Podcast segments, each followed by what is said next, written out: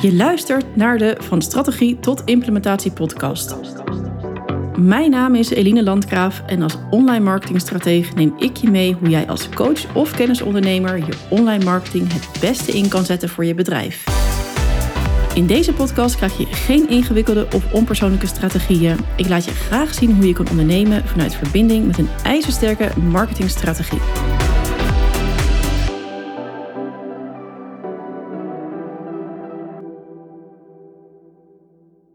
Ik hoor steeds vaker ondernemers die verlangen naar werken en wonen in het buitenland.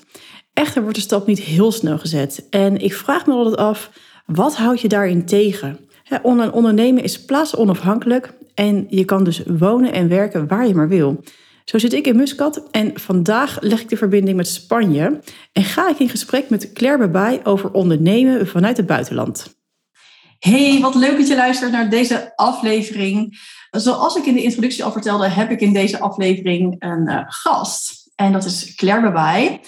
En Claire is business coach en content uh, marketeer. En ze woont in Spanje. Dus we gaan samen in gesprek over hoe wij het ondernemerschap met het uh, wonen in het buitenland ervaren.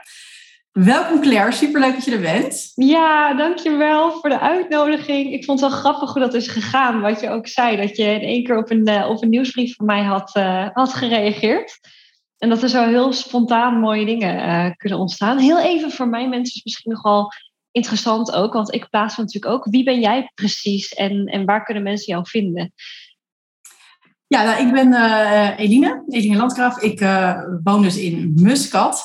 En ik werk als ja, online business coach. En ik heb ja, ervaring, ik ben eigenlijk gestart als VA. Dus ik heb vooral heel erg met mijn voeten in de klei gestaan en praktische ervaring opgedaan. Ben mezelf helemaal gaan specialiseren en ontwikkelen in online marketing, marketing en sales. En ja, daar help ik dus nu mijn klanten bij in een één op één programma. En ik ben ook op het moment een groepsprogramma aan het ontwikkelen. Dus uh, ja, er zijn allerlei uh, uh, dingen in beweging in mijn business. En um, ja, ik werk dus vanuit, vanuit Muscat. Ik kan er wel gelijk even iets meer over vertellen. Want ik ben hier terechtgekomen omdat mijn man een baan kreeg hier in Muscat. En Muscat is de hoofdstad van Oman. En ja, ik kende mijn man eigenlijk nog maar heel kort. We waren ook nog niet getrouwd op dat moment. En hij kreeg dus de vraag, ja, wil je voor uh, twee jaar in Oman werken? En toen hij met die vraag bij mij kwam, toen dacht ik, oh, het lijkt me echt te gek. En ik was helemaal enthousiast. Maar eigenlijk daarna keerde dat gevoel om. En toen dacht ik, ja, maar wat ga ik dan daar doen? En een baan opzeggen? En mijn huis? En, uh, want we woonden ook op dat moment nog niet samen. En dacht ja, nee, dat is helemaal niet handig. En uh, ik had ook een heel slecht gevoel bij van, ja, om maar gewoon mee te gaan op de creditcard van hem te leven dacht ik, nee, dit is gewoon echt niet wat ik wil. Ik ga echt niet mijn, mijn hele hebben en houden opzeggen voor een, uh, voor een man. En voor zijn, vooral voor zijn dromen. En ik wilde vooral mijn eigen dromen hebben. En ja, ik ben toen gaan praten, ook met vrienden, van ja, wat zal ik nou doen? En ik wil zo graag met hem verder. En toen adviseerde een vriend van mij van ja, je moet gewoon kijken of je iets kan, kan vinden of kan bedenken. dat je echt voor jezelf gaat. En dat je dus echt, um, ja, met echt iets hebt waarmee je zelf daar iets gaat, ja, niet, gaat, niet zozeer gaat opzetten als in een bedrijf of zo, maar dat je daar dus echt iets, uh, dat je echt voor jezelf daar bent. En dan zetten we wel weer op andere gedachten. En op een of andere manier toen manifesteerde ik het gewoon. Toen kwam een vriendin naar me toe en die zei, ik ga een online bedrijf overnemen. En zou je het leuk vinden om mij te helpen? Oké. Oké. ja, weet je, als, als stukje daarachter was wel dat zij organiseerde in die tijd business bootcamps voor agile uh, werken. Mhm. En um, daarin hielp ik haar als event manager vanuit mijn achtergrond als uh, filmproducent, event manager, wat ik jarenlang heb gedaan. Uh, vond ik het leuk om daar, haar daarbij te helpen. Dat deed ik. En toen zei ze ook altijd tegen mij: er is echt maar één persoon met wie ik gewoon kan praten, waarmee het dan zo klikt. En die gewoon één woord genoeg heeft en snapt wat ik wil, wat ik bedoel. En ja, dat ben jij. En, um, want zij is ook niet heel makkelijk zeg maar, in samenwerken. En ja, dus dat was voor haar echt logisch toen zij dat, zij dat aanbod kreeg om dat bedrijf over te nemen, om mij meteen daarbij te betrekken. En dat kwam bij mij natuurlijk helemaal perfect uit. Dus ik kon uh, online met haar werken vanuit Muscat. En uh, ja, daar begonnen. Ja. En je en zei, zij, want uh, van tevoren zei je dat, jou, dat jouw man uit Oostenrijk kwam, toch? Ja, hij komt uit Oostenrijk, ja. En je was heel kort samen. Hoe, hoe is dat, zeg maar? Want dat is natuurlijk, dat vind ik altijd leuke insight, zeg maar. Hoe is dat dan gegaan? Was je dan in Oostenrijk en ontmoette je hem dan daar op een soort van vakantie? En ging je dan terug naar Nederland en gingen jullie dan op en neer voor drie maanden? En ben je toen, is, hoe, hoe was dat stukje daarvoor? Ja, dat is leuk, want dat, denken mensen vaak. Van, oh, ben je getrouwd met een skileraar? Hè? Of uh, zo'n soort romantisch verhaal. Dat was het echt helemaal niet. het was eigenlijk dat ik... ik kwam uit een, uh, uit een hele uh, lastige, ingewikkelde relatie. Dat was bijna een jaar toen voorbij. En ik weet dat toen de intocht van Sinterklaas was. En dat ik daar met mijn moeder en zus, met de kinderen en zo, daar stond. Het was allemaal zo treurig. En toen dacht ik, oh, de feestdagen komen weer aan. En ja, dan ben ik helemaal alleen. Echt dat gevoel, weet je wel. Van ja, of met, met, met mijn familie, maar ik miste heel erg die partner naast me. Ja. En toen dacht ik, ja, ik kan nu één ding doen. Ik kan nu in dit gevoel blijven hangen of ik ga actie ondernemen. Dus ik ben naar de supermarkt gereden. Ik heb een fles rode wijn voor mezelf gekocht. En ik heb me ingeschreven op een datingsite. En dat heb ik uh, die avond zitten doen.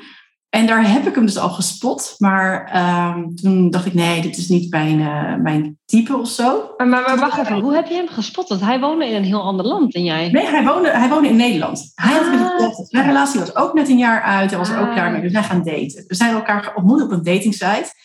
En hij kwam meteen helemaal bovenaan ook op het lijstje. Omdat hij zo'n hele... We hadden een hele hoge score. Maar achteraf sloeg die score nergens op. Want hij kon helemaal geen Nederlands. En hij is dus in het Nederlands die datingsite zit invullen. Um, ja, dat is ook weer heel grappig. Zo stond er voor op dat hij aan bolen deed. En ik dacht van ja, bolen, man, die aan bolen doet. Ik weet niet of dat nou echt bij past. Wat is het nou voor sport? Maar ja, hij vond het gewoon leuk om af en toe eens te doen. En dan had hij dat dus aangegeven. Dat deed hij met de Oostenrijkse vereniging in Nederland. Gingen ze van één keer per jaar bolen. Dus zo heeft hij lukraak wat geklikt. En uh, ja, hebben elkaar eigenlijk ontmoet. En ik had meteen het gevoel, dit is hem. Want ik heb toen ook tegen mijn familie gezegd, want wij, wij gingen uh, een aantal keer met elkaar dan naar uh, Curaçao op vakantie. En het eerste wat ik zei, van, toen ze vroegen van, joh, ga je, ga je dan nog met ons mee? Zei ik, nou oké, ik ga met jullie mee, want dit kan best wel eens de laatste keer zijn. En toen keek ze me aan, toen zei hè? Toen zei ja, ik heb iemand ontmoet, maar echt, ik weet nog helemaal niks. Maar het kan zomaar zijn dat ik volgend jaar lekker in Oostenrijk bij een kerstboom zit. En dat was ik zo, dus uh, een jaar later. Toen ben jij dus naar Oostenrijk verhuisd eerst? Nee, niet. Nee, wij gingen, uh, want uh, Christian, zo heet mijn man, die werkte in die tijd dus in, in Nederland. Uh, hij zit in de olie en gas. En ja, het bedrijf waarvoor hij werkte in die tijd werd overgenomen door een Omaanse familie. En ja, daardoor zitten wij dus nu in Oman. Wow. Omdat er uitwisselingen zijn opgezet. Ja, Wat dus zo ken ik mijn man. Ja, via het internet. Ja. En hoe lang zit je nu daar? Want je zei twee jaar. Is het dan ook twee jaar daar? Of wat? Nee, we zitten nu inmiddels, we zouden er dus voor twee jaar naartoe gaan. En uiteindelijk zitten we hier nu uh, in ons vierde jaar. Oh, joh. En ja, en zijn we eigenlijk nu bezig met een uh, nieuw contract. Dus het kan zomaar zijn dat we hier volgend jaar nog steeds zitten. Ja. Oh, wat tof. Wat een verhaal. Ja, en we zijn dus ook echt gaan samenwonen in Oman. Ja, ja, ja. heerlijk. Lekker spontaan. Alles ja. gaat goed natuurlijk, anders dan zit je er vier jaar later niet nog steeds. Nee, nee, nee, zeker niet. Nee, ik vond het uiteindelijk, want het gaat, je gaat dan zo in zo'n um, sneltrein van oké, okay, ik ga mijn werk opzeggen. Hè? Dus ik heb mijn baan opgezegd. Uh, ik, was naar, uh, ik was zwanger ook in één keer. dus uh, ik was zwanger, ik had mijn baan opgezegd. Ik ging met iemand anders samenwerken, een bedrijf starten. Ik was naar de KVK geweest. En vervolgens dus samenwonen. Dus het was zoveel samen. Dus dat moest ik allemaal even een beetje landen, zeg maar. Ja. Ja. Maar ja, ik heb er ook dus nooit heel erg bij nagedacht, wat als het misgaat? Zo zit ik nee. ook niet echt in. Nee, het voelde goed en uh, ja. wauw. Ja, dus uh, ja, met een Oostenrijker in, um, in Oman. Hey, en hoe is Oman? Want ja, ik denk dat de meesten ons daar echt niks van, van voor kunnen stellen. Wat, wat is daar allemaal anders qua cultuur dan, dan hier? Of hier, nou, ik zit natuurlijk in Spanje, maar hier in Nederland, zeg maar. Ja, het is volledig anders. Je moet ook echt al je uh, Europese begrippen, noem ik het maar even, over, over je schouders gooien. Want het is volledig anders. Um, het is een, is een islamitisch land. Uh, en de sharia is hier de wet. Dus ja, dat, dat maakt alles wel heel anders. Het is sowieso heel warm. dus de zon schijnt echt elke dag. En als het hier regent, is dat super speciaal en gaat iedereen naar buiten. Echt? Uh, ja, echt. Dat is heel speciaal. In Spanje blijft iedereen juist echt binnen als het regent. Dan gaan ja. alle plannen gaan niet door. Ja. dat is ook zoiets.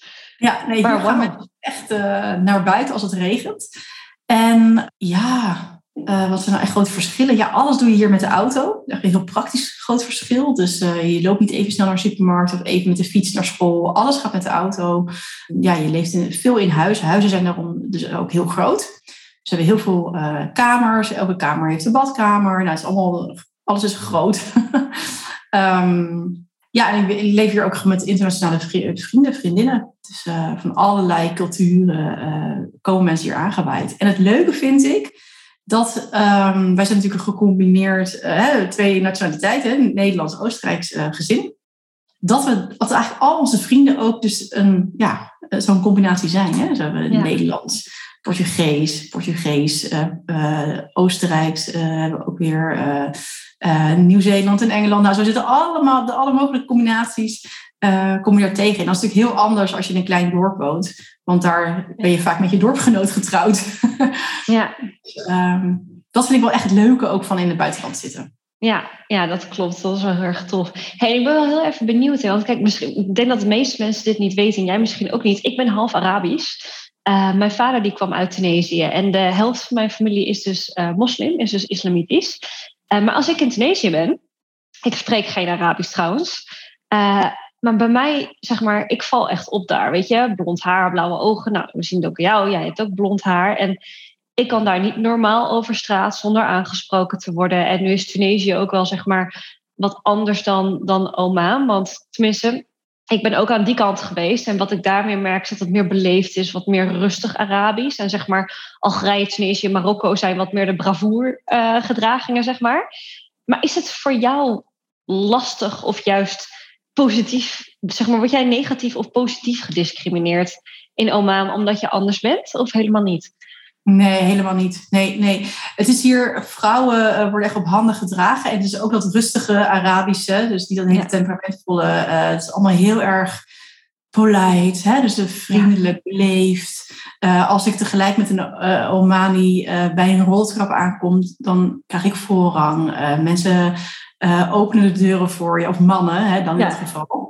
Ja, dus je wordt heel positief gediscrimineerd wat dat betreft. Ja, positief. Ja, ja, ja. en, en uh, mannen kijk je ook nooit echt aan. Dus, dus dat is ook natuurlijk uit beleefdheid. Kijk eens naar de grond of kijk een stukje weg. Ja. Dus dat is, uh, ja, dat, dat is ja, wat hier is echt heel erg normaal is in de, in de cultuur. Ja, en wat, wat mooi. prettig is.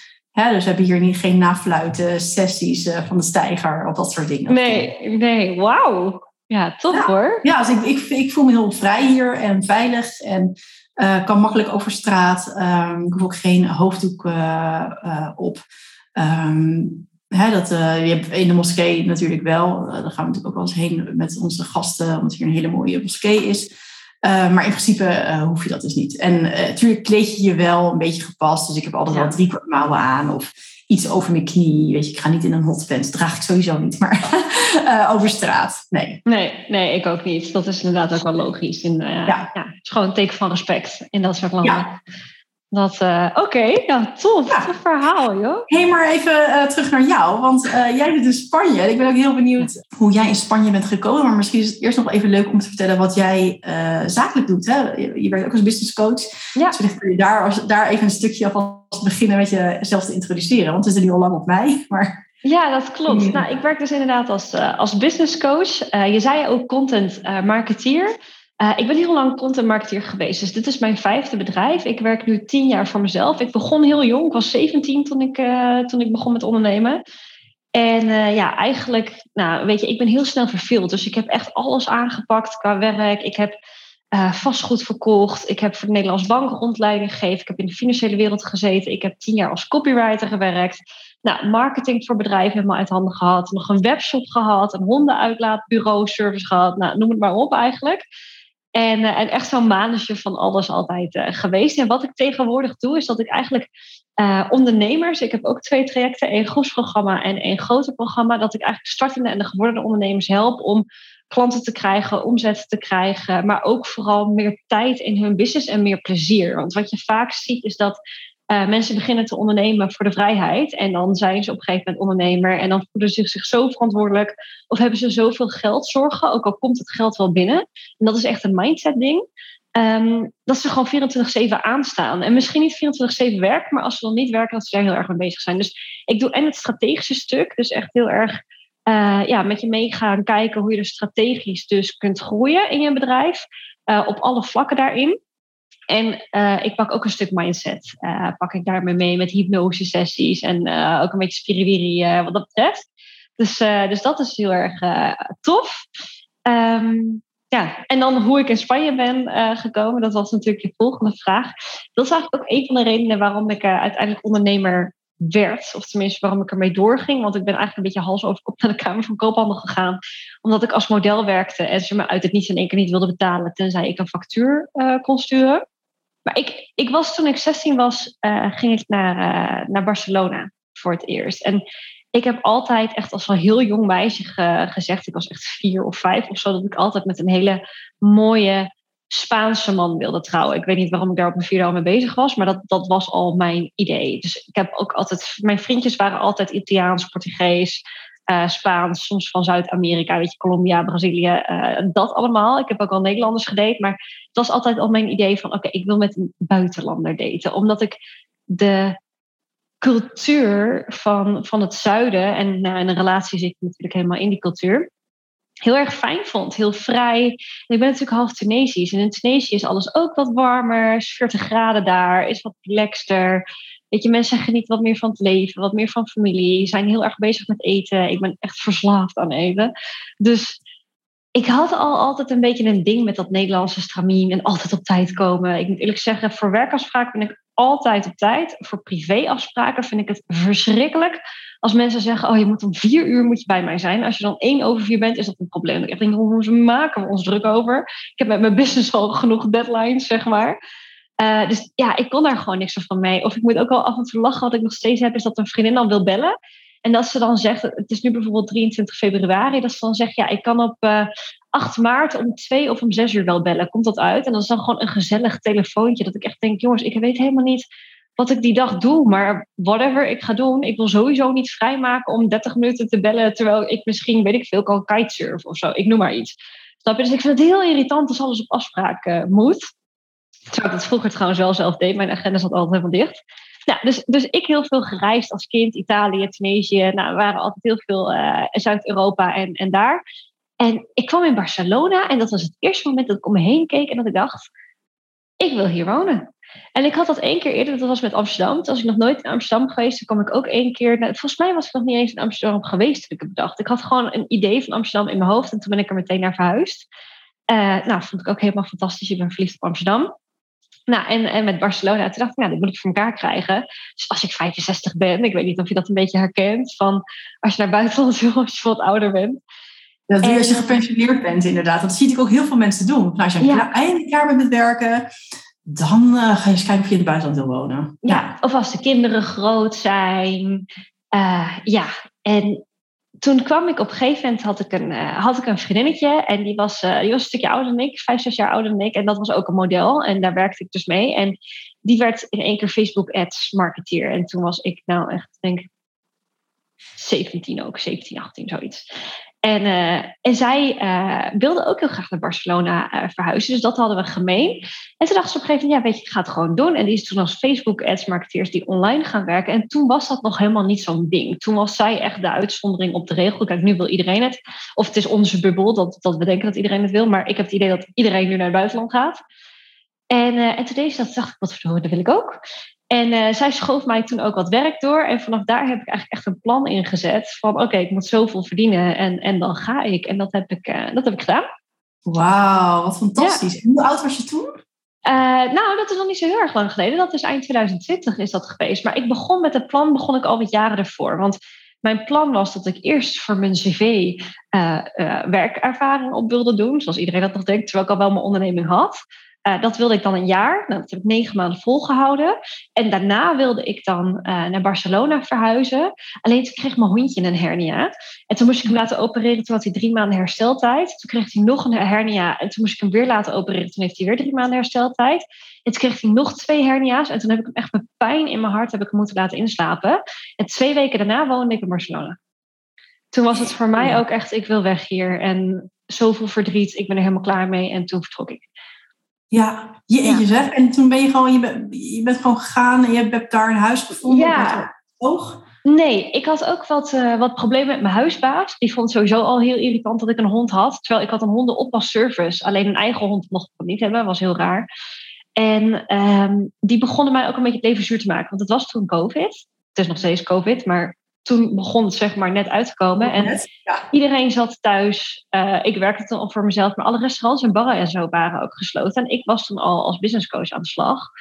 Um, en toen, uh, toen had ik dus gewoon gesprekken. En zij wilde mij eruit hebben, want zij wilde het appartement. Zij woonde beneden in een herenhuis in Amsterdam. En ik woonde dan boven hun. Uh, en dan had je aan de voorkant en de achterkant had je studio's. En dan op iedere verdieping. En het waren dan vier verdiepingen. En zij wilde dus al die studio's los verkopen voor vier ton. Nou, ze hadden dat huis hadden ze gekocht voor vier ton uh, eh, 30 jaar eerder. Dus het was natuurlijk dikke winst. En ik wilde er niet uit. Uh, en ze wilde mij niet uitkopen, want dat was voor mij nog wel een idee van als ze me nou uit gaan kopen, dat wilde ze niet. En toen besloten ze te gaan verbouwen in de studio naast mij. Maar daar zat een gipswand tussen. Niet eens een echte wand. Dus als de buurvrouw zeg maar nieste, dan kon ik het al horen. Het was Amsterdam. Dus snap je dus. En ze begon daar dus te verbouwen. En ik kon nergens anders heen. Want alle restaurants, alle cafés, alles was dicht. Ik heb niet zo'n hele goede band met mijn familie. En mijn vriendinnen waren ook allemaal thuis aan het werk met meetings. En die hadden ook niet paleizen van huizen. Dus dat, dat kon allemaal niet.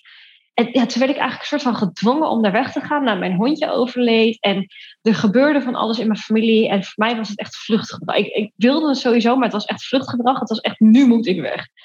En uh, ik ben naar een co-living uh, ben ik gegaan. Dus je hebt zeg maar co-working spaces waarin ondernemers die geen kantoor hebben en eigenlijk een soort van team missen, die gaan dan met z'n allen in een co-working space werken. Uh, maar je kan dus ook wonen in een co-working space. En dan heb je dus en uh, een soort van gezamenlijk studenten iets. Is het, nou, het is niet voor studenten, het is dus voor ondernemers, maar het zijn wel jonge ondernemers. En die wonen en werken dan allemaal in één plek. En in Barcelona had je natuurlijk ook COVID, dus alle hotels waren dicht. En er was echt een prachtig, uh, heel uh, klassiek hotel, boutique hotel, met een enorm terras van echt 250 vierkante meter of zo, in het midden van het centrum van Barcelona, wat dicht zat. En zij hebben dus, dus de negen kamertjes, hadden ze volgens mij, hebben ze allemaal dus verhuurd voor, uh, voor, voor expats, voor, voor ondernemers, die naar het buitenland wilden gaan. En dan betaalde je zo'n uh, eh, 900 euro per kamer of zo. Wat natuurlijk voor hun minder was dan hotelkamers, maar heel lekker. En dan hadden we de gezamenlijke keuken. Dat was gewoon een restaurantkeuken van het hotel. Dat was dan samen ja, ieder uh, hotelkamertje was eigenlijk gewoon een, had een eigen badkamer en een eigen wc, uiteraard, want dat was zoals een hotel. En, en daar ging ik wonen. Ja, met mijn toenmalige vriend nog. En dat was een hele nare relatie. Ik heb er een podcast over uh, opgenomen. Die doet het echt perfect. Die doet het echt tien keer beter dan allemaal andere podcasts die ik heb. Want iedereen die wil dat soort dingen luisteren.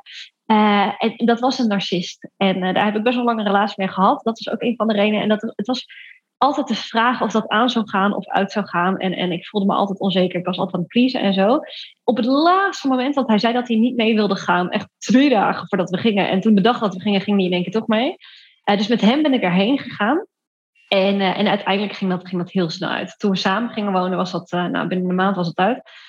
En, en oh, heel daar. had jij hem dan in Spanje ontmoet of al nog daarvoor? Nee, dat was een Spanjaard, maar die kwam, uh, die kwam uit Almelo. En dat, dat was zeg maar in Amsterdam leerden wij elkaar kennen. Ah, oké. Okay. Ja. Dus samen dan uiteindelijk naar, naar Spanje. Ja, ja, en we hadden een soort van half samen gewoond in Amsterdam, half niet. Maar die hele relatie was echt, nou, het was er vijf keer uitgegaan en aangegaan. En dat was één groot drama. Alleen het was voor mij achteraf, want ik ben natuurlijk ook met psycholoog en dat soort dingen geweest. Het was te veel om dat ook nog eens volledig die knoop door te hakken. Omdat er al zoveel drama gaande was privé in mijn leven. Dat ik dacht, nou laten we dan maar meegaan. Want ik kan dit er niet ook nog eens bij hebben, zeg maar. Ja.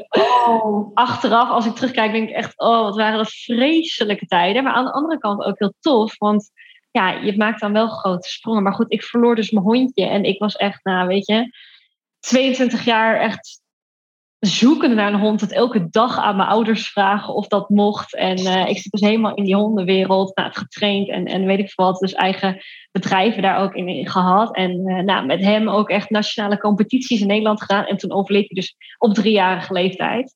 Dus ik zat er helemaal doorheen. Ik denk dat ik echt wat depressief was in die tijd. Niet officieel, maar ik denk dat je dat wel zou kunnen zeggen. En alles ging echt in een waas, zeg maar. Het enige wat ik dacht is, ik moet hier weg. Dus ja, ja het ging heel snel. Ja. ik ga je nou even onderbreken, hè? want af en toe hoor je dus een heel raar geluid. En dat is dus ook weer typisch Omaan. Uh, of ja, problemen van uh, ondernemen in het buitenland. uh, vandaag hebben ze besloten om alle airco's hier in huis schoon te maken. Oh, echt? En ik heb altijd aan iemand nog gevraagd, joh, zijn jullie om half drie klaar?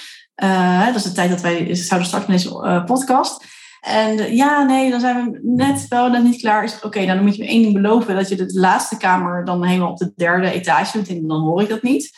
En niet meer aan deze kant van het huis schoonmaakt. Want we hebben meerdere plekken waar ik kan schoonmaken. Nee, dat is goed. Nou, nog een keer herhaald en nog een keer herhaald. En tegen beide mannen gezegd. En nu gaat iemand hier ergens het airco zal schoonmaken. En daar Ik hoor helemaal niks. Dus je hoort het niet. Okay, is, is echt fantastisch aan het, uh, aan het filteren. Ja, okay, dus ik zag je wel de hele tijd naar ergens naartoe kijken. Dus ik had wel het idee dat je ergens afgeleid is iets werd. Ja, ja, dus ik word daardoor een beetje afgeleid. En ik dacht ook van, hé, hey, als dit dan later in de opname terugkomt... en ik denk, wat is daar in vredesnaam aan de hand? Nee, ik heb het niet gehoord. Maar ik vond het ook weer heel erg typerend. Ja, dat is, dit is voor mij altijd wel een ding in het buitenland... dat je met mensen te maken hebt die de taal niet spreken. Dus die, ik spreek geen Arabisch... En zij spreken geen Engels. Dus dat is heel lastig. Dan probeer je het natuurlijk voor elkaar te krijgen, maar dat lukt dus niet hey, maar terug naar jouw verhaal. Wat een verhaal. Ik kan me voorstellen dat het, nou, dat het, ik had dan eigenlijk een soort van positieve wervelwind. En dit was dan toch wel een beetje een negatieve wervelwind. Je zou beschrijven wat er in één keer dan allemaal samenkomt. Maar dan toch die drive hebben om dus te zeggen, oké, ik wil daar wonen. Ja. En ik ga gewoon door met ondernemen. Ja. Op welk punt van jouw onderneming zat jij toen? Uh, nou, dat is ook nog wel een verhaal. Ik, uh, ik was toen, die zomer was ik net... Ik ben nog helemaal niet zo lang als business coach aan de slag. Nog maar een jaar en twee maanden. Ik was uh, ik, met copywriten helemaal gestopt. Dus ik besloot, joh, copywriten, dat vind ik hartstikke tof. Maar ik merkte, ik ging gratis, ging ik wat mensen helpen. die geen klanten konden krijgen. En toen merkte ik de impact daarvan. En toen dacht ik, oh, dit wil ik gaan doen. Ik zat ook toen helemaal niet in die hele coachingsbubbel die er zat. Dus ik wist ook helemaal niet wat er daar allemaal uh, gebeurde en zo.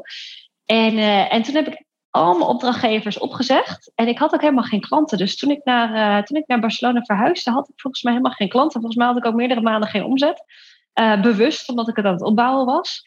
Maar daarin, um, voor mij is het nooit echt een vraag of ik terug ga in loondienst, zeg maar. Het is altijd meer van, het komt sowieso goed, alleen misschien af en toe op andere manieren. En ik fix het ergens wel, want ja, als het niet werkt, dan begin ik weer een nieuw bedrijf. Het was, het was natuurlijk de opbouw van mijn vijfde bedrijf ook. En ik heb het geluk gehad dat alle vierde bedrijven die ik ervoor had ontzettend goed liepen. Dus ik heb eigenlijk ook nooit die onzekerheid gehad. Natuurlijk wel eens met vlagen een paar dagen, maar nooit echt van wat als het niet werkt of zo. Dus, um, dus ja, maar dat was ook nog. Ergens was het ook wel lekker, want ik heb toen echt twee, twee, drie maanden echt vrijwel niet gewerkt. De mensen in de co-living dachten ook echt, uh, nou, ik weet niet hoe die chick geld verdient, maar dat komt waarschijnlijk ergens uit. Maar goed, ik, had daarvoor best wel veel geld verdiend als copywriter. Dus ik kon, kon ook wel even op mijn, uh, op mijn spaargeld. Maar uh, ja, dat was wel, ik heb het heel rustig aan gedaan. En eigenlijk pas na, toen ik naar Madrid ben verhuisd, en dat is juni afgelopen jaar, ben ik echt gaan werken, zeg maar. Echt hard gaan werken. Tenminste, hard gaan werken, zeg maar. Echt 40 uur werkweken draaien. Daarvoor heb ik dat eigenlijk nooit, uh, nooit gedaan. Nee. Dat is denk ik ook het punt dat ik jou ben gaan volgen. Dat jij in Madrid Dat zou best kunnen. Ja, ja dat, dat stukje vanaf daar uh, pak ik hem zeg maar op. Ja. ja. Ja, grappig. Ja, want ik ben jou weer gaan volgen op uh, Instagram. Um, omdat jij, je bent vriendinnen van mijn business coaching van Tessa. Je zijn vriendinnen of we hebben samen... Ja, Ah, jij zit nu ook nog bij Tessa of niet? Ik zit nu wel bij Tessa. Ja, in de laatste, In de laatste maand. Ja. ja wat Dus ik ben rond die tijd toen ook waar met haar in contact gekomen en gaan, gaan volgen. En toen heb ik iets van jullie voorbij zien komen. dacht ik, goh, wat interessant joh. En sowieso dan met ondernemers in het buitenland. Er, dat, dat, ik weet niet, op een of andere manier um, heb je daar snel dan ook een klik mee. Omdat je zelf ook in die situatie zit. Ja, een stukje herkenbaarheid, herkenning en erkenning. En dan ja, bouw je al snel een band op of ga je iemand volgen. En uh, ja, zo ben ik ook eens op jouw mailinglijst terechtgekomen. Ja. Ja, dat klopt inderdaad. Wat tof. Ja, dit heb je natuurlijk ook al een keertje gezegd. Van joh, ik zit bij Tessa, maar ik vind het interessant. En uh, heb jij mijn e-books dan ook gedownload of niet? Weet ik eigenlijk helemaal niet. Volgens mij zat jij daarvoor al op mijn mailinglijst. Ja, nee, ik ben op jouw mailinglijst gekomen op het moment, en daar kent ik ook heel veel mensen jou van, dat jouw Instagram profiel uh, verdwenen ja. was. Dus je blokkeerd, het was weg. En toen had je een nieuw profiel en toen kreeg ik wel zo, volgens mij een berichtje van jou of zo van uh, ik ben nu ergens anders. Ja. Um, en om dit te voorkomen wil je op mijn mailinglijst. Ja. En dat is ook hele slim, hè? want dan, dan komen we natuurlijk even in het ondernemersstuk in mijn, waar, ik, waar ik natuurlijk helemaal weer op aanga. Uh, ja, hoe zeg je dat? Focus nooit op één marketingkanaal. En dat ik voor jou dan ook het moment om ook weer je e-maillijst aan te vullen. Ja. Dus door dat hele probleem met, uh, ja, met jouw Instagram-account kom ik op Ik zal zeggen dat ik, ik heb 500 volgers extra gekregen omdat mijn Instagram-account daarvoor was verwijderd. En alle drama die erbij kwam. En heel eerlijk, ik heb er natuurlijk ook meteen een podcast over opgemaakt. Want ik kreeg zo vaak de vraag, hoe krijg je account terug? En wat is er precies gebeurd? En toen dacht ik, nou, als ik hier een podcast voor ga maken dan kan ik die onbeschaamd promoten in Facebookgroepen, want dat mag officieel normaal niet. Maar als het is om de rest te helpen, want iedereen zat ermee, nou, dat ding is echt binnen een week meer dan honderd keer beluisterd. Dus uh, uiteindelijk uh, alles gebeurt. Het was echt niet fijn dat dat gebeurde trouwens, maar alles gebeurt met een reden, of tenminste, je kan uit elke negatieve situatie iets positiefs halen. Daar ben ik heilig van overtuigd als ondernemer. Als je een beetje slim denkt, ja. Ja, zeg ja, zo, zo zijn wij dus bij elkaar gekomen. Ja. In mijn Madrid-verhaal. Eh, ja, maar nu zit je niet meer in Madrid, volgens nee, mij. Nee, Want je bent weer verhuisd. Ik zal je zeggen, ik, uh, in diezelfde co-living woonde mijn huidige vriend. En ik had echt een hele slechte relatie met mijn ex. Um, en ik zag deze jongen tegen, binnenkomen bij de keuken. En ik weet nog dat er echt van alles met mijn lijf gebeurde. Dat ik dacht, oh. Alleen, ik had natuurlijk een vriend. Dus ik heb echt met man en macht deze man uh, vermeden. En uh, gezorgd dat we niet in dezelfde kamer waren. Dat ging ook gewoon uit respect voor mijn vriend. Weet je wel? Want ja, vreemd gaan is gewoon wat dat betreft uit den boze. En uh, zeker op het moment dat zo iemand in je, nou sowieso niet oké, maar zeker niet als zo'n persoon woont waar je met je, met je partner woont. En ja, dus, dus en ik, ik had wel het idee, we, we hadden oogcontact en er gebeurde iets. En ik weet dat hij het ook voelde. En vanaf dat moment probeerden we elkaar allebei heel erg te vermijden. En niemand had het door, maar bij ons was het wel echt dat iedere keer, ik weet niet, iedere keer als we zeg maar even naar elkaar keken, omdat we langs elkaar liepen. Of één keer weet ik nog dat ik de deur opende omdat ik naar buiten wilde gaan. En hij kwam toen net de trap oplopen om erin te gaan. Toen zagen we elkaar op de trap. En dan dan, oh, oh, sorry, sorry. Ja, uh, uh, weet je.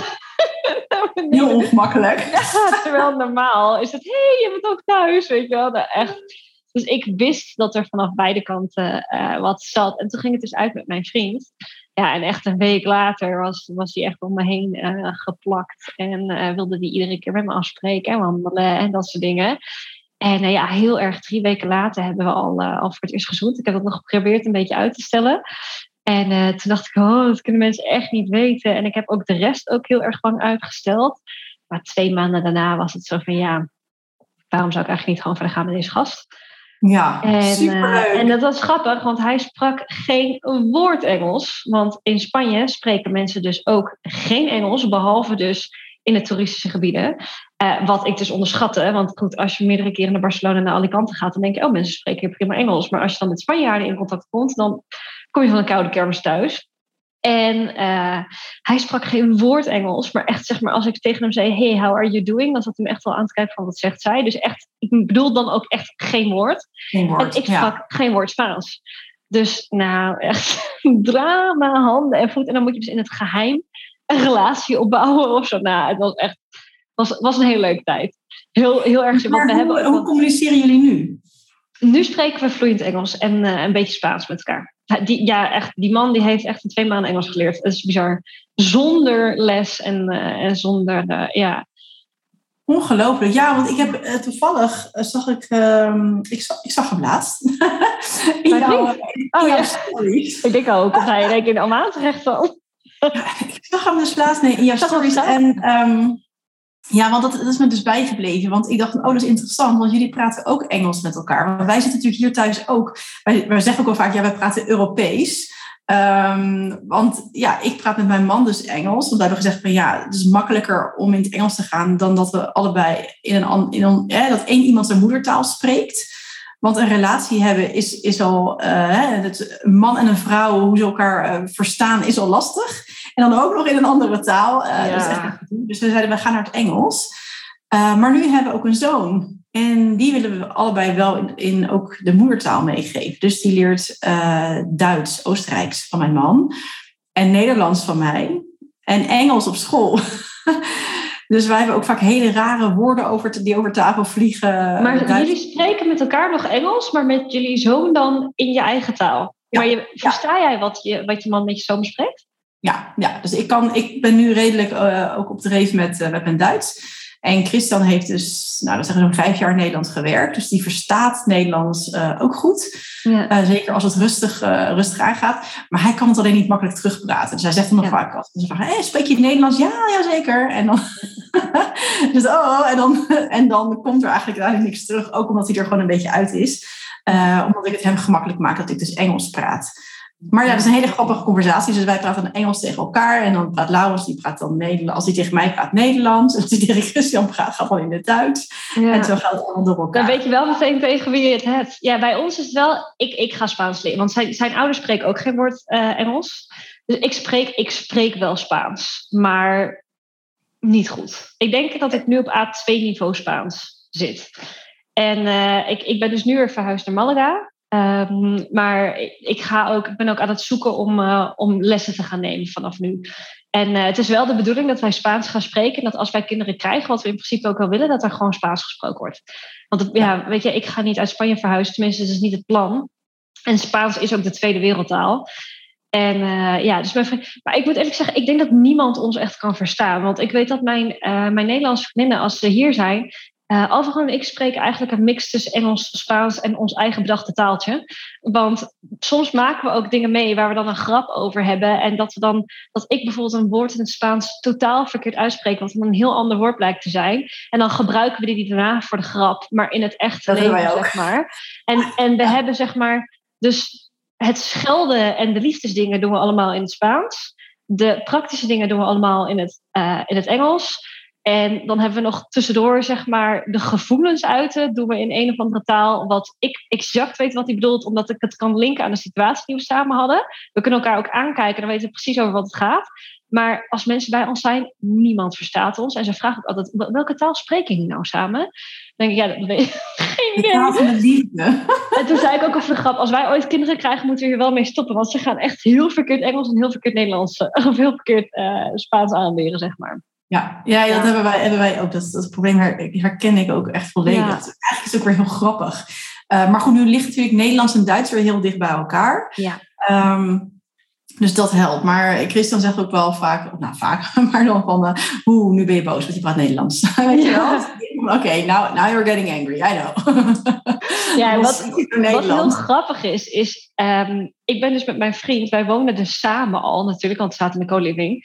Hij is best wel snel ook naar mijn kamer gegaan. Nou, in uh, mei ben ik een maand naar Nederland gegaan en toen zijn we in juni samen gaan wonen, officieel in Murcia een maand. Daarna samen verhuisd naar Madrid, tot en met afgelopen februari dus. Dus meer dan een half jaar in Madrid samen gewoon. Nu wonen we samen in Malaga. En in Malaga spreken mensen dus eindelijk weer Engels. Want ik had hem in Madrid overal voor nodig. Terwijl in Madrid denk je, een hele grote Europese hoofdstad, nou niemand spreekt Engels. Zelfs in de Zara, zeg maar niet. En, oh, verbaast me wel, ja. Ja, echt verschrikkelijk. Ik vond het echt... Uh, het, was, het is een hele mooie stad, maar ik ben blij dat ik weer weg ben. En uh, um, nou, hier spreekt dus iedereen weer Engels, maar er zijn hier Nederlanders, Eline, zoveel. Ik kan niet eens telefoneren anoniem. En dat is heel grappig, want ik maak dan altijd grappen. Nederlanders denken dat ze in Malaga anoniem zijn. En dat is dus totaal niet zo, want er zijn dus overal Nederlanders. En op het moment dat ik dus met mijn vriend nu in een bar of in een restaurant ben, spreken we dus bewust Spaans, omdat ik niet wil dat mensen weten dat ik Nederlands ben. En ik spreek Spaans met een Spaans accent, omdat hij het mij aanleert. Dus ik heb geen Nederlandse accent, dan waarschijnlijk wel een beetje. Maar zeg maar, het klinkt wel alsof ik dan Spaans ben in de dingen die ik spreek. Ik maak heel veel fouten, maar goed, dat weten zij niet. En je hebt dus heel veel Nederlandse. Ik zat pas geleden zat ik dus naast Nederlandse meiden. En die waren het dus uitgebreid over hun ervaringen in bed met de Spaanse mannen hier in Malaga aan het bespreken. en ik kon alles horen, want zij dachten niemand verstaan me. En dat ging echt nou, tot in de smerigste details. Dus ik zei dat in het Spaans tegen mijn vriend. En hij naait me gewoon door op het moment dat wij afrekenen en weggaan, zegt hij tegen die meiden: Oh, eet smakelijk, hè? Oh, wat erg. dus het is, uh, want hij weet dus een paar woorden, kent die wel. Ja. Nou, echt. Oh, wat erg. Dat ik echt dacht, hoe kan je dit zeggen? Op het ja. laatst. Oh. Want ik zat hem dus al die, al die ervaringen te vertalen. Nou, ja, we hebben hele grappige momenten hier samen met dat. Maar dan moet je dus... Ja, ik moet eerlijk zeggen, ik vind het ook wel een beetje jammer dat hij een beetje Nederlands leert. Want hij leert het niet, maar hij, als je het iets vaak hoort, ga je het natuurlijk herkennen. En als ik dus nu met vriendinnen spreek, soms weet hij dan de onderwerpen waar ik het over heb. Dus ik kan iets minder goed goddelen waar die, uh, waar die bij is. Maar goed, dat.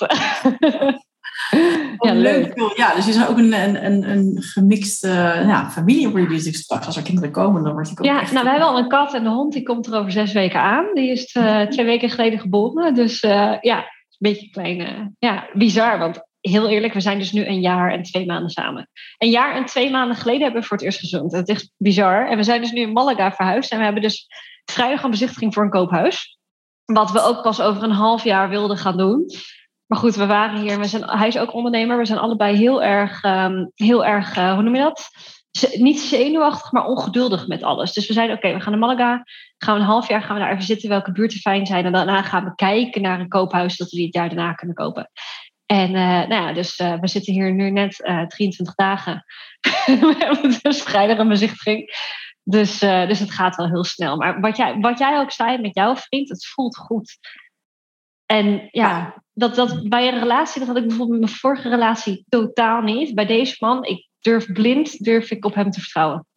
Ja, fijn is dat, dat het gewoon kan. En dat werkt ja. natuurlijk ook weer uit in je, in je business. Want ik bedoel, als je we proberen nog, gaan we nog een beetje linken naar, naar business. Dus die privé-podcasts die worden meestal het beste beluisterd in mijn... Dat wel, hè? Ja, dus uh, dat herken ik ook. Want ik heb ook een andere privé-podcast over mijn leven hier in, uh, in Muscat. Uh, die wordt ook heel goed beluisterd. Ja. Maar ja, dat is wel natuurlijk het, het feit van als jij lekker in je vel zit en je hebt een leuke relatie en je woont ook op een plek waar je graag wil zijn en waar je heel erg blij en gelukkig bent, in jouw geval was het natuurlijk een wens om daar naartoe te gaan. In mijn geval was het, nou, het mes op de keel. Ga je met hem mee? Maar ik heb natuurlijk uiteindelijk ook hiervoor gekozen. We zitten op een heerlijke plek. En dat helpt natuurlijk ook bij heel ontspannen en fijn te kunnen werken. En als je natuurlijk ook zelf lekker in je vel zit en uh, de zon schijnt altijd, dan wordt het allemaal veel makkelijker om dus ook um, nou, die klantenstroom op gang te krijgen, al dat soort zaken. Ja, ja zeker. Hey, en bij jou, want we hadden het natuurlijk net al even over. Je hebt natuurlijk tijdsverschil. Ja. En hoe zien jouw dagen eruit daar? Nou ja, het lastige is, het, ja, dus is een soort, even een soort nadeel, laat maar zeggen, bijna van het ondernemen vanuit uh, Muscat, of in ieder geval aan deze kant hè, van, de, van de aardbol, is dat ik dus drie uur tijdverschil heb in de winter en twee uur in de zomer. En uh, dat was eigenlijk normaal nooit zo'n heel erg probleem. Maar nu, ja, ik heb natuurlijk een, een zoontje. En toen hij kleiner was, sliep hij nog veel. Dus dan ja, had ik gewoon daardoor ook heel veel tijd in de middag eigenlijk nog. Uh, maar nu gaat hij naar school en is hij om uh, ja, één uur weer thuis. En dat is dan eigenlijk tien uur Nederlandse tijd. Dus dat houdt in dat ik ja, eigenlijk dan theoretisch gezien uh, eigenlijk niks kan doen. Natuurlijk kan ik dingen voorbereiden. Hè? Maar mijn calls met mijn klanten, mijn coachingsgesprekken, die vinden dus eigenlijk altijd in de middag plaats. En heb daar natuurlijk een oplossing voor, want ik heb een, een oppas voor Laurens en dat is allemaal gewoon goed geregeld. Uh, maar dat zijn voor mij wel dingen geweest van ja, hoe ga je dat inrichten? Toen ik als VA werkte, kon ik gewoon prima in de ochtend eigenlijk al mijn werk doen. Dan was ik in de middag klaar. En um, ja, om dan even in te gaan op je vraag, hoe zien je dagen eruit? Nou, in de ochtend sport ik. En doe ik het vaak ook gewoon wat rustiger aan. Werk ik aan mijn bedrijf. dus maak ik content, neem ik een podcast op, dat soort dingen. En in de middag heb ik mijn, mijn coachingsgesprekken. En ik heb dan eigenlijk zeggen vanaf 12 uur, nou ja, zeg vanaf 1 tot 2 heb ik al even een goede break. En daarna starten mijn gesprekken. En dan kan ik eigenlijk maar twee gesprekken per dag doen. Ja.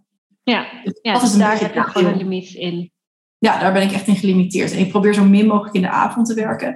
Maar ja, soms is het ook wel weer fijn om uh, dat je dus die eigenlijk hebt. Dus als iemand uh, uh, nog later wat wil aanleveren of ja, dan ga ik vaak nog even de avond verder. Maar ik probeer dat wel te beperken. Ja, wauw. Ja, voor mij zou het eigenlijk ideaal zijn, want ik heb ook een lange tijd een klant gehad, was nog in, in, mijn, in het werk als VA. En zij zit in Australië.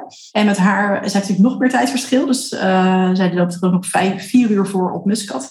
En met haar kon ik gewoon zeggen, nou laten we om acht uur s ochtends beginnen. dus, uh, en dat deden we ook vaak. We deden gewoon om acht uur al een call. En dan, uh, ja, als ik gewoon vroeg van start, kon ik echt uh, alles uit de dag halen. Dus eigenlijk idealiter zou ik er nog één of twee klanten aan deze kant van de, van de aardbol bij moeten hebben. Aan deze kant, ja. Ja, maar goed, er zijn zat Nederlanders die ook al die kant op gaan. Ik weet, mijn vriend wilde ook heel graag misschien naar een andere plek dan Spanje. En uiteindelijk hebben we er dan niet voor gekozen door dat hele COVID-gebeuren, voor nu. Uh, en wij hebben ook nog aan Turkije bijvoorbeeld uh, gedacht. Dat is ook wel tof in Istanbul. Lijkt me ook een hele toffe stad. En, uh, maar bijvoorbeeld ook, nou ja, weet je, Australië, dat soort dingen. En toen zat ik ook te kijken. En voor mij is het nu ook meer automatiseren om te zorgen dat het straks eventueel kan. En ik denk ook, en niet dat iedereen nu in paniek moet schieten of dat soort dingen, maar ik denk ook dat tegen de tijd dat ik kinderen zou willen, waarvan ik denk dat dat de komende drie jaar nog niet zo is, maar daarna, dan zou ik denk ik geen privéafspraken meer willen hebben. Want ik denk dat ik dan gewoon alles online zou doen. Zeg maar alles uh, geautomatiseerd op de e-mail, dat soort dingen. Gewoon geen, geen uh, live calls meer. Ik zie mezelf dat niet meer echt doen. Um, denk maar ik. Als je geen live calls meer hebt, hoe hou je dan de verbinding met je klanten? Want dat is voor mij altijd een stuk van, hè, ik ben heel erg voor het automatiseren. Ja. Uh, maar ik vind altijd wel, hè, dus een online training uh, is fantastisch om te hebben. Uh, maar ik sta er dan wel voor van zorg dat je altijd iets van contact hebt met je klant. Hoe zou je dat dan? Hoe zou jij dat ja, doen? Dat weet ik nog niet, maar wat ik dan zal doen zou echt minimaal zijn. Dus maximaal één, twee keer per maand. En dan misschien met de hele groep gezamenlijk. Maar uh, meer zoals, uh, zoals Celine Charlotte bijvoorbeeld, die nu in Amerika zit. Dat ze dan ook iedereen in één programma heeft van een paar honderd euro in plaats van een paar duizenden euro's. En dat je dan gewoon meer op, uh, op de groep gaat zitten in plaats van op, op één op één. Maar dit denk ik, hè. Kijk, ik bedoel, dit is mijn vijfde bedrijf in tien jaar. We hebben nog zo'n drie, vier jaar voordat ik ooit een keer kinderen krijg. Misschien ben ik dan helemaal geen business coach meer. Ik heb geen idee. Nee. Je, weet je, ik verander nu ook zo snel qua aanbod. Maar ik heb wel in mijn achterhoofd en ik heb altijd een doel. En vanuit dat doel ga ik dan doorwerken, zeg maar. En ik denk van, ja, ik zie mezelf straks gewoon niet zoveel meer live doen. Ik, ik wil denk ik gewoon wat meer terug naar dat het allemaal voor me gaat lopen. Of dat coaches voor mij gaan werken. Zoals bijvoorbeeld dat Tony Robbins, die coacht ook niemand. Alleen hele grote groepen. Maar hij heeft dan wel coaches die dan privé via hem dan weer werken. Dat je zoiets opzet of zo. Um, ja, ik weet het niet. Maar... Wauw, ja, vooral groot denken. Maar was het dan bij jou voorop? Bij jou is dat dan het eh, wonen in het buitenland, op, nou, op een plek waar, waar, je echt je, waar, je, waar je graag wil zijn. Zat dat bij jou voorop of is dat dan toch je bedrijf? Nee, mijn privéleven. Altijd mijn privéleven. Ja, ja bij mij ja. ook. Ja. Ja. ja, en het mooie is dat je bedrijf daaromheen kan vouwen, laat ik zeggen. Ja. ja, en dat vind ik ook belangrijk. Weet je, want kijk, heel veel mensen die hebben zoiets van, ja, maar mijn bedrijf staat voorop. Uh, en dat is natuurlijk een cliché, maar goed, als je overlijdt, ben je, ga je dan balen dat je niet meer uren hebt gewerkt? Ja, ik ga balen dat ik niet meer uren heb gedaan waar ik echt van op aanga. En ik vind het fantastisch en ik heb een hele sterke missie. En ik haal heel veel energie uit mijn klanten. Uh, en voor nu zou ik ook echt niet stoppen met één op één coaching en dus eh, die gesprekken daarin. Maar ik geniet meer van een wandeling in het park met een hond en mijn vriend en een bubbelbad en lekker knuffelen op de bank onder een dekentje en mijn eigen paarden die ik wil en ik wil kipjes in de tuin. Nou, ik ga liever met mijn handen in een moestuin zitten, met mijn voeten bloot in het eh, gras in, uh, in 30 graden, dan dat ik achter mijn laptop een coachcall heb met een klant van mij. Ik denk dat iedereen dat heeft. En ik denk dat het ook heel normaal is. Ja, en ja, het gaat om de juiste balans. Ja. ja, en ik zou natuurlijk wel willen blijven werken. Ik heb er ook over nagedacht. Misschien kan ik straks als coach retretes met ook... Want ik wil dus paarden. Ik wil dus een ranch uiteindelijk. Lijkt me ook tof dat ik dan een soort van zijhuis heb... waar dan tien ondernemers komen... en dat die dan ook gecoacht worden met paarden... en dat ik dan mensen invlieg en dat soort dingen. Uh, en dan zijn ze er en dan zijn ze weer weg. En dan de andere drie, dat doe je dan één keer per maand bijvoorbeeld. En de andere drie weken ben je, ben je met jezelf, zeg maar. Um, maar goed, uiteindelijk bouw ik een bedrijf om mijn leven heen. En mijn leven is niet mijn laptop. Zeker niet. Nee. nee. Hey, en wat, wat zouden we kunnen zeggen tegen de ondernemers die dus um, zeggen, ja, als nou iemand een bedrijf staat, dan wil ik wel naar het buitenland?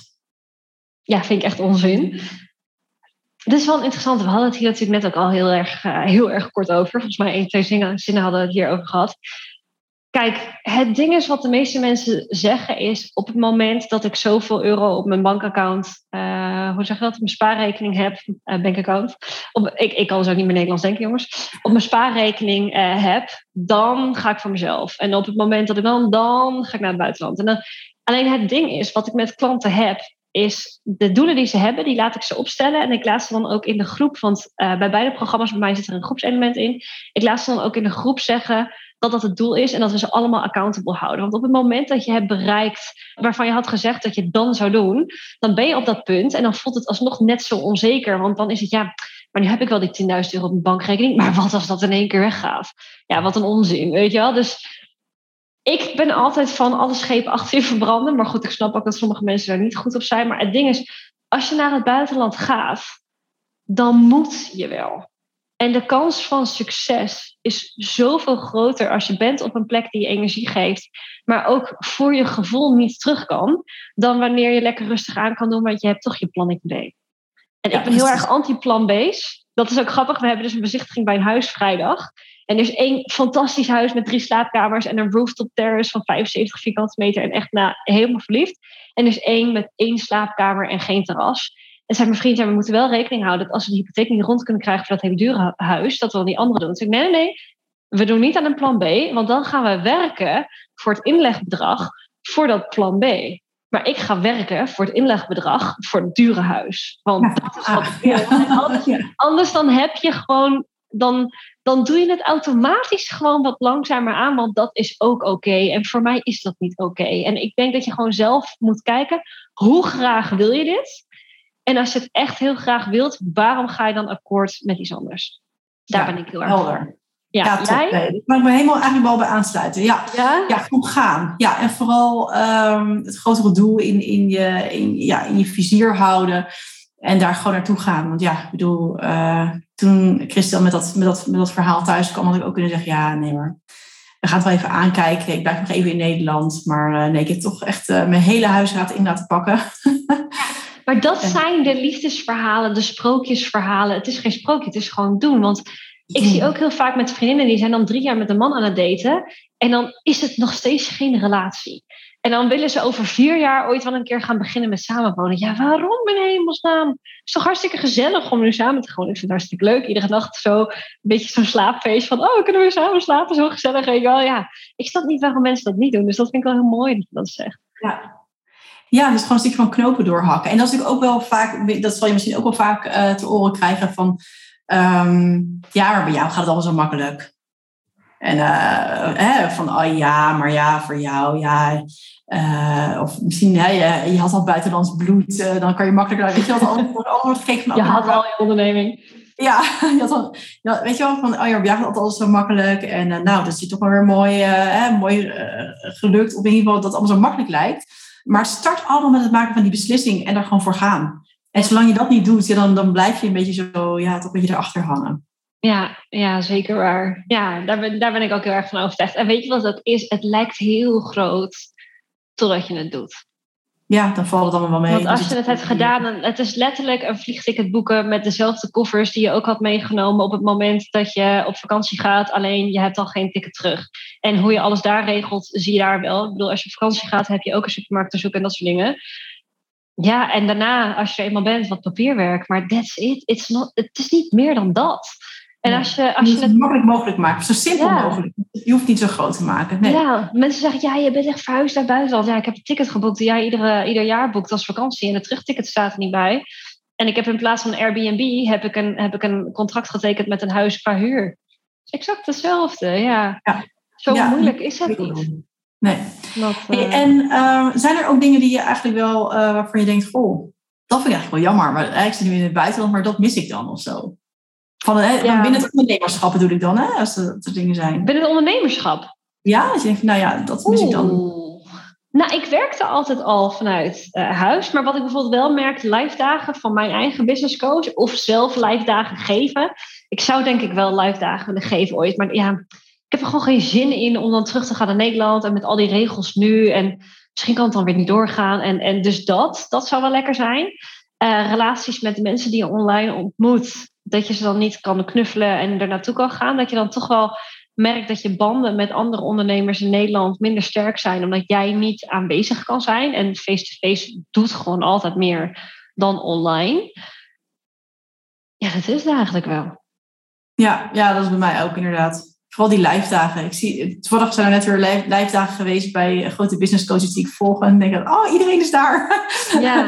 en uh, dat vind ik dan wel eens jammer. Dat ik dan denk van, oh ja, je man nou wel bij willen zijn. Ja, en ik vlieg nog wel eens makkelijk terug. Normaal ga ik elke twee maanden wel terug. Dat heb jij natuurlijk. Dan ben jij helemaal ingeschreven in Oman of niet? Nee, nee ik uh, heb een onderneming nog in Nederland. Uh, en ik ben natuurlijk ook nog wel die maanden. Ik ben best wel veel nog uh, in de ja, zomermaanden. Want het is hier gewoon te heet, ik met een kind.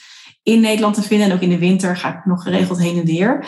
Ja. Alleen door de COVID is het gewoon wel lastig geweest de afgelopen tijd om dus uh, uh, te gaan. Dus uh, ja, vorig jaar ben ik nog wel echt lange tijd geweest. Heb ik wel echt wel heel, ja, de hele zomer, wel drie, vier maanden in, in Nederland en Europa geweest. Maar ja, nu is het gewoon, het is gewoon lastig.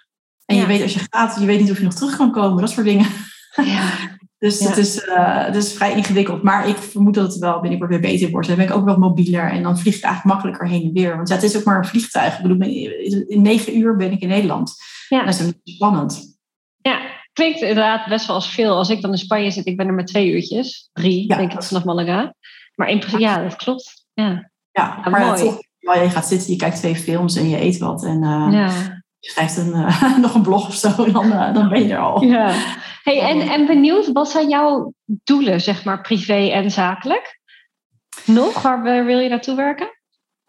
nou ja, zakelijk in principe gewoon groeien. Uh, ik ben natuurlijk net om, om als business coach. Hè. Ik ben een lange tijd VA en uh, online business manager geweest. Dus voor mij is nu het doel om dit gewoon lekker stabiel en eh, goed uh, verder uit te werken. En vooral meer, nog meer privé-tijd te krijgen. Ik, ik, werk er 20 uur, dus het is allemaal niet heel spannend. En me ook gewoon toch wel nou, flexibel voelen in wat de toekomst ons gaat bieden. Want dat weten we niet. Alles is op het laatste moment. We, we horen vermoedelijk pas in mei uh, juni of er een nieuw contract uh, komt. Vorig jaar was het drie dagen voordat het oude contract verliep, kwam er pas een nieuw contract. En nu wisten we natuurlijk wel een beetje dat het zou gaan komen. Maar ja, je weet het pas zeker als je het zwart op wit hebt. Dus dat een bedrijf en dat alles gewoon zo ingericht is dat ik heel flexibel mee kan bewegen in hetgeen wat er, wat er komt. En we hebben dan hè, ook natuurlijk samen wel gekeken, want het is natuurlijk niet dat ik continu maar als, als mijn hondje achter Christian aan uh, hobbel. Maar waar we, wat, welke landen we eventueel misschien nog naartoe zouden willen. Of wat zijn carrière mogelijkheden, waar die liggen. Of ik daarin mee kan. En dat we uiteindelijk wel willen gaan neerstrijken in Oostenrijk. Dat is wel het, doel. Ja. En uh, ja, wie weet dat ik dan... Want ik heb wel gezegd, nou, als we eenmaal in Oostenrijk gaan wonen... dan, uh, dan ga ik wel naar de nonnen. ik weet niet of je de nonnen kent in, uh, in Limburg... waar je dus in een week tijd in zo'n klooster... zitten helemaal geen nonnen meer, hoor. Maar dan kan je in zo'n klooster in een week tijd dus een taal leren... En daar wil, ja, dat zou echt iets zijn nog misschien voor jou Spaans, um, om dat daar te doen. En in een week tijd kan je dus gewoon echt een taal goed onder de knie krijgen. En daar wil ik dan echt met mijn Duits aan de slag. Ja, wie weet ga ik wel de Duitse markt veroveren of de Oostenrijkse markt. Maar goed, dan heb je natuurlijk ook Oostenrijk, Duitsland en een stukje van Zwitserland. kan je meepakken. Ja, ik weet eigenlijk uh, helemaal niet hoe dat zit met andere landen qua business coaches. In Amerika is natuurlijk een ding, maar hoe zit het dan in de rest van de landen? Ja, geen idee. Heb ik, weet ik dus ook niet. Maar ik wil, het staat wel op mijn lijst om wat eens te gaan onderzoeken in Oostenrijk. En ja, hoe gaaf uh, is het als, dat ik gewoon op een gegeven moment kan zeggen... hé, hey, ik ga daar die markt eens aanboren. En uh, hè, in Nederland, weet, ja, het is ook de bubbel hè, waar we het al over hadden, waar we in zitten. Ja, is het gewoon volgens best wel een hype. En is het gewoon, uh, ja, needed als ondernemer. Heb je een business coach? Ja, en hoe staan Oost Oostenrijkers er tegenover? Ik vind het wel een onderzoek waard. Dus misschien moet ik het gewoon eens gaan uitzetten. Het ja, wat leuk. Ja. Super tof. Mooie plannen. Ja, dus dat zijn eigenlijk mijn plannen. Maar voornamelijk, ik vind het nu wel prettig, want ik heb ook wel eens gedacht van, hé, hey, zal ik toch internationaal gaan? En we gaan richten ook uh, in het Engels. Um, en nu beheers ik het Engels, maar ik vind het zelf altijd, we noemen, ik zeg altijd, we praten school Engels. Om daar echt een business in te runnen, dat, uh, dat ambieer ik niet. Maar om als Nederlandse business coach in het Duits te gaan coachen, dat, nou, dat zie ik wel zitten. Ja, ja, ja. tof. Mooi, mooie plannen. En jij, om hem dan af te sluiten, want we, we kunnen hem zo lang maar, we aan twee Ja, dat is ook een van de redenen waarom ik het net ook vroeg. Um, ja, Spanje wonen. Ik zou dus heel graag een, een ranch uh, willen. Zeg maar bedrijf met kipjes, misschien geitjes, weet je, een ezeltje, dat soort dingen. En ik denk misschien ook als een retreat uh, voor mensen daar, weet je, workations, waarvan ik dus al zei dat je zeg maar een week komt, gecoacht wordt na die week en dan helemaal getransformeerd teruggaat. Lijkt me wel heel tof. En um, ja, wat, wat nog meer. Ik zou niet. Ik heb niet de ambitie om in het buitenland te gaan. Ik heb wel C2 uh, Cambridge-examen gehad op, op middelbare school en internationalisering en dat soort dingen. Maar, dus Engels beheers ik prima. Maar ik, nee, want het is een hele andere markt. En de Nederlandse markt ken ik natuurlijk door en door. En ik denk dat het juist goed is dat ik ook. Weet je, ik geef ook financieel advies aan mijn klanten. Want ik heb bijvoorbeeld ook beleggen gestudeerd. En ik ben ook helemaal na, in het Nederlandse bankwezen bekend. Dus dat verkoop ik niet als op mijn website. Dat doe ik, maar dat is gewoon een stukje extra wat, wat ik erbij doe. En nee, ik zie mezelf dat niet Engels want het is gewoon heel, het is een hele andere manier van ondernemen voor ieder land. En bijvoorbeeld in Spanje ook. Nee, ik ken helemaal, misschien straks ooit wel, maar dat zie ik niet. En, uh, en ja, wat ik dus zei, ik denk straks een stukje minder één op één en meer, uh, meer automatiseren, kijken wat dat doet. En uh, ja. ja, volgende droom is een huis kopen daarna misschien een keer een paard kopen als ik uh, echt gezetteld ben en uh, we'll see. Gaaf. Nou, mooie, ja. mooie dromen en uh, ja, dat het kan hè? met het ondernemerschap in het buitenland en dan op die manier je leven vormgeven. Dat is echt fantastisch. Ja. Nou, laten we daarmee dan de podcast afsluiten. Ja. Echt super bedankt en leuk dat je er was, Claire. Ja, same. Leuk om nog eventjes te horen waar mensen je kunnen vinden. Ja, um, nou, ik ben te vinden op uh, Instagram en op LinkedIn. En Instagram is uh, Edine-Landgraaf. En uh, LinkedIn is slash Edine Landgraaf. Dus ja, verbind vooral. En ja, vertel ook even waar we jou kunnen vinden, Claire. Ja, nou, ook Instagram, Facebook, LinkedIn. En ondertussen ook Spotify of dus je, je podcast app heb jij dus ook. En YouTube vlogs ook heel veel mee. En alles eigenlijk onder Claire Babai. B-A-B-A-I. En uh, ja, eigenlijk uh, overal op internet. En website natuurlijk. Nou www.clairebabai.nl. Wat is jouw website je eigen naam? Ja, ook mijn eigen naam, elinelandgraaf.com. Ja, ja. Ja. ja. Ja. tof. Nou, hartstikke ja, daar, nou, daar zijn we te vinden. En ja, voor nu bedankt voor het luisteren. Heel erg tof dat je erbij uh, aanwezig was bij dit verhaal. Over, ja, het is bijna een persoonlijk verhaal geworden over ons ja, leven in het buitenland. En ook nog een paar uh, praktische uh, adviezen er doorheen geweven. Dus bedankt dat je er was. En uh, nou, mocht je deze podcast interessant vinden, dan uh, like hem, deel hem. En uh, we horen graag van je als jij ook een mooi buitenland verhaal hebt. Ja, tof. Doeg! Dankjewel, doeg! Heel veel dank voor het luisteren en super dat je tot het einde bent gebleven. Dat waardeer ik enorm. En als deze podcastaflevering waardevol voor je was, zou je me dan een rate willen geven op het kanaal waarop je luistert. En nog even op volgen willen klikken, want daardoor wordt de podcast beter gevonden en kunnen ook andere ondernemers van mijn gratis content profiteren. Ik ben trouwens ook heel benieuwd naar mijn luisteraars en leg graag de verbinding. Dus stuur je reactie via een DM op Instagram of deel de aflevering in je stories. En mijn dank daarvoor is heel groot. Tot een volgende aflevering.